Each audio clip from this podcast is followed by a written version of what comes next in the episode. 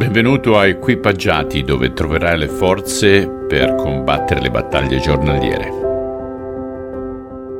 Hai conquistato la giornata di ieri? E se no, perché no? Fammi sapere. Oggi continuiamo la lettura del capitolo 21 dal versetto 18 al versetto 32. La mattina, tornando in città, ebbe fame e vedendo un fico sulla strada gli si accostò ma non vi trovò altro che foglie e gli disse, Mai più nasca frutto da te in eterno. E subito il fico si seccò. I discepoli, veduto ciò, si meravigliarono dicendo, Come mai il fico è diventato secco in un attimo?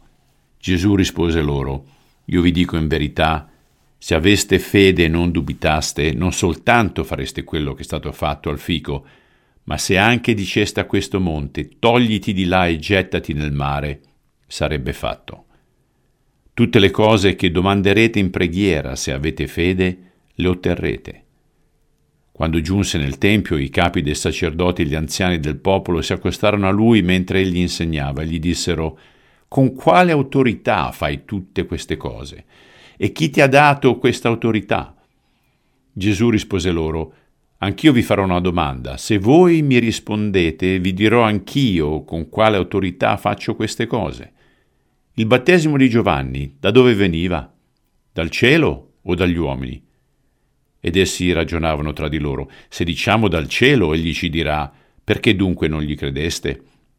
Se diciamo dagli uomini, temiamo la folla, perché tutti ritengono Giovanni un profeta. Risposero dunque a Gesù, non lo sappiamo. E anche egli disse loro, e neppure io vi dico con quale autorità faccio queste cose.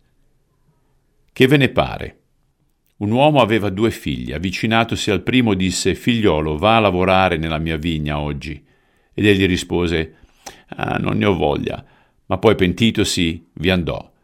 Avvicinatosi all'altro disse la stessa cosa. Egli rispose, Vado, signore. Ma non vi andò. Quale dei due fece la volontà del Padre? Essi dissero, Il primo.